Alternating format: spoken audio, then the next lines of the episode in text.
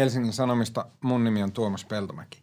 Tänään, ehkä noin puolilta päivin, esitellään exit-suunnitelma, eli se järjestys, jossa Suomi alkaa purkaa koronarajoitteita. Puhutaan tässä podissa aluksi siitä, mikä hyvin todennäköisesti on se Suomen strategia. Ja se voi olla tavallaan hyvin tylsää, niin puhutaan sen lisäksi siitä, että mikä Suomen strategian pitäisi olla. Tänään on torstai 8. huhtikuuta ja tämä on HS Vision podcast.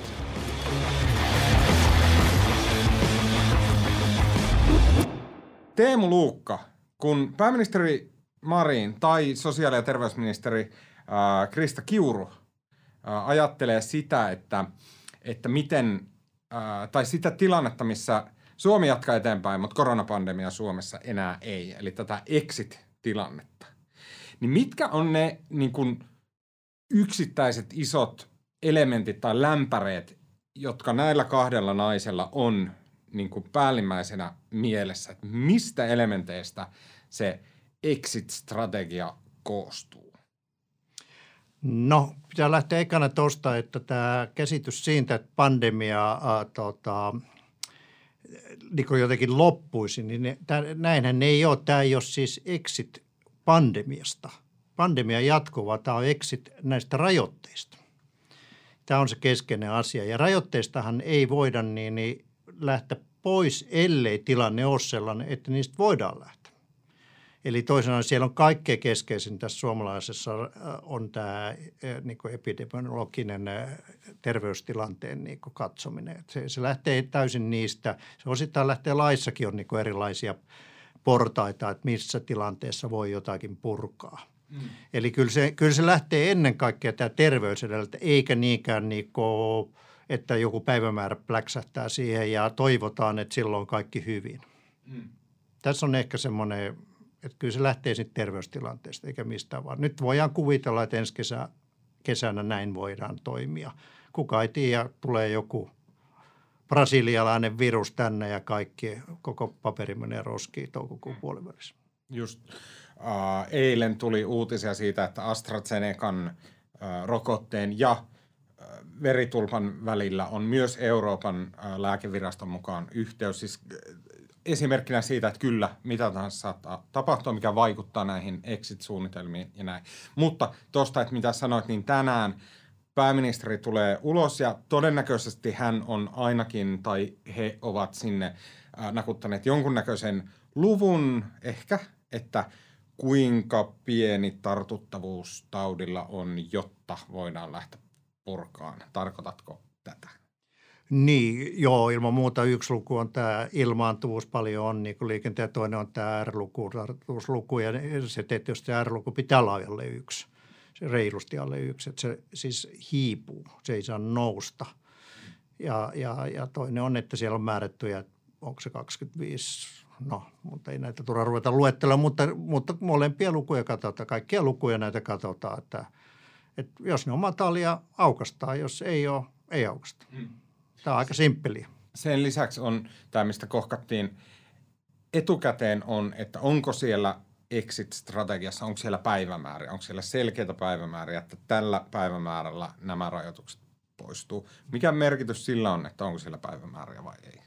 No, jos siellä on päivämääriä, niin media ainakin on tyytyväisempi, mutta ja, ja, ja, ja sitten ei vertailla Tanskaan niin paljon, kun Tanskaan lähti siitä, että laittoi paljon päivämääriä ja sitten toivoo, että ne toteutuu siinä aikana. Ja täällä taas on niin tämmöisiä laajempia.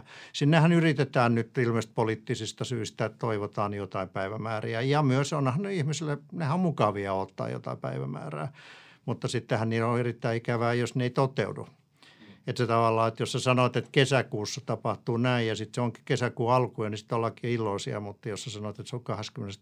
päivä eikä se olekaan 20, se onkin 24, niin tulee hirveä huuto. Niin, että tämä on poliittisesti hyvin vaikea, että sinne varmaan tulee jokunen päivämäärä. Virkamiehet oli ruksinut kaikki nämä Sanna Marinin ynnä muiden toiveet, jotka päivämääristä, niin, niin sieltä pois, mutta nyt ne saattaa tänään, tai siis eilen illan neuvottelussa palanneet sinne jonkun verran niitä lukuja päiviä. Uh, kun, ja mä en osaa oikein edes kuvitella, kuinka hirveää on ministereillä sillä, että heillä on varmasti oven takana just tässä exit-asiassa, heillä on semmoinen jono täynnä toinen toistaan niin kuin tärkeämpiä viskaaleja, jotka edustaa tärkeitä tahoja, jotka edustaa ties mitä bisnestä tai kulttuuria tai kouluja tai mitä hyvänsä. Ja kaikki nämä ihmiset sanoo, että heidän asiansa on kaikista tärkein ja sitten ministereiden vaan täytyy laittaa se johonkin järjestykseen. Niin kenellä esimerkiksi tämmöisessä asiassa on valtaa tai vaikutusvaltaa? Että kuka pystyy niin runnomaan sen oman asiansa läpi, että meidän täytyy päästä näistä rajoitteista heti? Tämä onkin aikamoinen sekamelska. Tietenkin siis näillä isolla loppausvoima esimerkiksi ravintoloilla aika voimakas, mutta ne on ollut toisaalta ne on koko ajan ollut rajoitettu ravintoloita. Ei oikein juuri mitään muuta ala on niin kuin rajoitettu niin paljon kuin ravintoloita, vaikka heidän loppausvoimansa on niin voimakas. Että heillä on melkein semmoinen niin kuin sitä joo, kautta tuleva joo. Tässähän, tässähän tässä avautumisessa on ennen kaikkea oikeastaan voi laskea kolme ryhmää. Niin, niin yksi on lapset ja nuoret ja, ja se on niin kuin ilmoitettu, että ne on ekana. Ja sitähän tullaan varmaan tarkkailemaan hirveän, jos yksikään kapakka on niin yöllä auki aikaisemmin kuin lapsien, niin, niin ulkoilutilat, niin, niin sehän on poliittinen itsemurha. Ja, ja, tota, ja sitten seuraavaksi on tapahtumat, jotka tällä hetkellä on aika nousseet sinne niin kuin loppausvoimassaan kohtalaisesti minusta saman sarjan melkein kuin ravintolat. Ja etenkin ne on saanut aikamoista, niin, niin hallituksen kokouksia on paljon näistä tapahtumista kulttuurialasta puhuttu, vaikka tietysti rahaa ei ole koskaan tarpeeksi. Ja mä luulen, että niitä yritetään, mutta niissähän on se ongelma, että kun kaikki tietää, että jos 20 000 ihmistä kokoontuu johonkin, niin, niin se ei ole ihan helppo juttu noin epidemian tai pandemian aikana. Eli sum summarum voi sanoa, että kyllähän siellä paljon on loppausvoimaa, mutta toisaalta tällä hetkellä siellä on myös tämmöisiä lakeja, joissa on niin määrättyjä rajoja, milloin ravintoloita pitää suorastaan aukasta ja milloin – erilaisia tiloja, kun nämä pitää muistaa, että viranomaiset näitä aukaise, ei poliitikot. Niin, niin niitä on, on pakko ruveta niitä aukaisemaan, koska jos se tautitilanne menee alemmaksi, sitten niitä on aukastava. Niin, niin, eli siinä ei tavallaan tässä tilanteessa ole se loppausvoima, mutta tapahtumien kohdalla se ehkä hiukan enemmän. Onko siellä ei taas ole tällaisia lukuja niin paljon. Että mä luulen, että eniten sinne nyt juoksee kyllä nuo tapahtuma-ala Mm. Ne varmaan siellä tappelee mara, ravintoloiden kanssa siellä ministeriöiden ovella, että kumpi on ekana. Sä näit muistion tai luonnoksen siitä, että mitä hallitus tulee tänään ilmoittaa. Se meni suurin piirtein, sä kirjoitit meille Hesarin juttua siitä, se meni suurin piirtein hyvin karkeasti sille, että, että nämä poikkeusolot purettaisiin huhtikuussa. Ja siitä eteenpäin sitten kokoontumiskiellot, niitä ruvettaisiin höllentään. Sitten avattaisiin sisäharrastusmahdollisuuksia, punttisaleja, tota, lasten harrastuksia ja tällaisia. Ja sitten suurin piirtein, että elokuussa kaikki sellainen olisi purettu, mikä on purettavissa. Onko tämä about se tulevaisuus, mikä meillä on? No joo, karkeasti, että elokuu, elokuun alussa olisi niin rokote, rokotteita sen verran, että ainakin näin nykyiseen virusmuunnokseen, niin, niin ne päteisi aika hyvin. Että, ää, mutta normaaliinahan tässä ei palata. Että jos me mennään johonkin festivaaleille, niin me mennään sinne todennäköisesti maskit vähintään taskussa ja, ja, ja siellä on aika tarkat säännöt ja, ja tällaista näin, että, mutta aika pitkällä voi olla, että rajoitukset on elokuussa, mutta koskaan ei tiedä, että mm. mitä tapahtuu. Se, se, on, niin kuin, se pitää muistaa, se ei ole, se on, tästä, se on niin viruksen kysymys, se ei ole lakien eikä viranomaisten eikä poliitikkojen käsissä. Niin kuin, muuta kuin ehkä silleen, että sitä voidaan jollakin tavalla estää, mutta ei se ihan täysin, sitä ei voi saada pois tältä. Mä, ja mä tiedän, että sä et ole, sä et ole niin kuin lääketieteellinen asiantuntija, etkä edes virologi, mutta mä kysyn silti... Kaikkihan me olemme. mä kysyn silti sen, että onko meillä jotain syytä epäillä, että tänä kesänä viruksen kannalta se asia menisi jotenkin eri lailla kuin viime kesänä. Ja viime kesä oli aika aika silleen yksinkertaisesti niin, että mitä lämpimämpi Suomessa oli, niin sitä vähemmän sitä virusta esiintyi, kunnes kesän aikana se oli käytännössä hävinnyt kokonaan. Ja sitten se meni aika pitkälle syksyyn ennen kuin virus lähti taas leviämään. Se oli syys, syyskuun puolella reippaasti ennen kuin ne käyrät rupes osoittaa ylöspäin. Onko meillä joku syy ajatella, että näin ei nyt olisi? No tässä on muutamia niin eri asioita kuin viime kerralla. Ensinnäkin nyt voisi olla ennusteet niin, että me mennään korkeammasta virustilanteesta kesään kuin viime kesänä. Se on niin ikävä asia, koska rokotteet ja tämä kausivaihtelu vaikuttaa vähemmän, mitä korkeammalla tasolla sinne niin mennään. Tätä ei myös tiedä, mutta tämä on nyt ilmeisestikin tämän, tämän suunnitelman taustalla. Ja sitten... äh, sitten on nämä muunnokset tulee, jotka on hyvin arvaamattomia. Jos tänne nyt sattuu joku lentämään Brasiliasta joku lentokone, joka on täynnä niin virusta ja tasaisesti joka kylä menee, niin, niin siinä ollaan sitten. Et, et nämä on, nämä on niinku niitä riskitekijöitä, et, jotka on vähän eriä kuin viime kesässä. Että me mennään, mutta sitten viime kesänä ei ollut rokotteita. Se on eri asia – ja, ja, ja, mutta toisaalta viime kesän ehkä ihmiset oli edelleen sen kevään jälkeen aika varovaisia, mm. jota Niko ehkä ei enää välttämättä olla ihan niin varovaisia. Tosin ne on nyt taas ollut pari viikkoa, ihmiset on ollut varovaisia, mutta, mutta se todennäköisesti tässä taas vähenee, kun aletaan puhua eksiteistä ja muista. Ja sitten vielä viimeksi Tämä on vähän tämmöinen niin hölynpölyjuttu, mutta mä oon jotenkin hellinyt semmoista ajatusta tästä koronapandemiasta, että tämä on nyt tällä sitten taputeltu, että, että nyt sitten ää, kesän lopussa rokotu, rokotustilanne on niin hyvä, että korona ei semmoista, semmoisena niin eksistentiaalisena uhkana enää palaa ikinä. Ja sitten, että tavallaan tämä oli tässä, tämä oli meidän koronavuosi, nyt se on ohi ja meillä seuraa paluu normaaliin.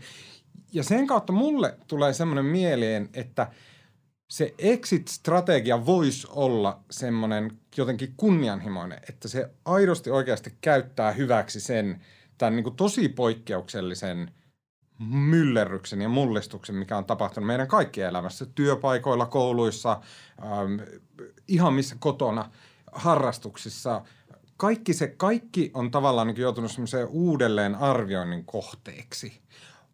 Onko tämä ihan tämmöistä niin kukkakedolla hyppimis, tota, kreaamishölynpölyä vai olisiko jotenkin valtiolla, työnantajajärjestöillä ja työntekijäjärjestöillä, olisiko nyt joku sauma silleen ottaa ne hyvät asiat, mitä korona-aikana on opittu ja sitten alkaa korjata niitä huonoja asioita, mitä on huomattu koronan aikana. Onko tämmöistä ollenkaan tätä ajatusta?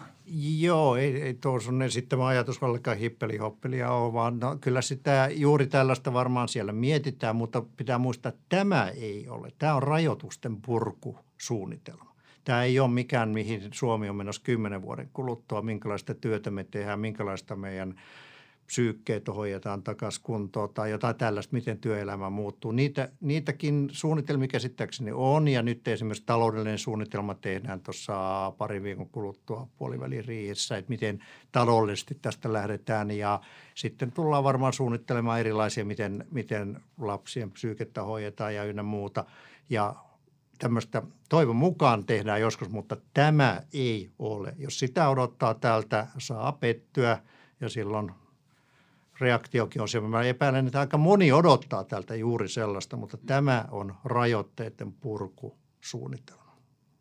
Ei Suomen mullistussuunnitelma. Teemu Luukka, kiitos oikein paljon. Kiitos. Hei, pikainen muistutus. Viime lauantaina ilmestyi Helsingin Sanomien kuukausiliite, suomalaisen pitkän, pitkän kerronnallisen journalismin lippulaiva. Jos sulla on semmoinen tilanne, niin kuin monella nykyään on, että ei ole aikaa tuntikausia makoilla sohvalla ja lukea juttuja riippumatta siitä, miten mahtavia ne jutut on, niin hyviä uutisia. Kuukausiliitteen jutut luetaan myös ääneen. Kaikki ne jutut voit kuunnella HSN appissa, eli downloada itsellesi appi ja mene siellä, kuuntele ja podcastit ja siellä kuukausiliitteellä on oma podcast, jossa on kaikki nämä pitkät jutut ääneen luettuna. Spotifysta, SoundCloudista, Applesta ja muualta löytyy yksi näytepala per kuukausi. Se on ihan kätevä, jos sä käytät lähinnä Spotifyta, lähinnä Suplaa, lähinnä ää, tota, mm, Applen podcast-sovellusta, niin sit sä voit ää, tilata sen ja siitä ainakin muistat, että kuukausiliite on tullut. Ää, jos sulla ei ole vielä tilausta, jonka avulla voisit kuunnella nämä loputkin ää, kuukausiliitteen jutut ääneen luettuna, niin voit hakea itselle sen tilauksen osoitteesta hs.fi kautta parempaa kuunneltavaa. Tänään hyvin todennäköisesti puhelimiin tulee uutisnotifikaatiota ainakin näistä aiheita, aiheista todella vilkas päivä. Nimittäin prätkäkerhoista, fitnessmalli Sofia Belorfista ja muista hyvin elokuvallisista syistä, jopa meemeiksi asti levinnyt Katiska Vyyhti.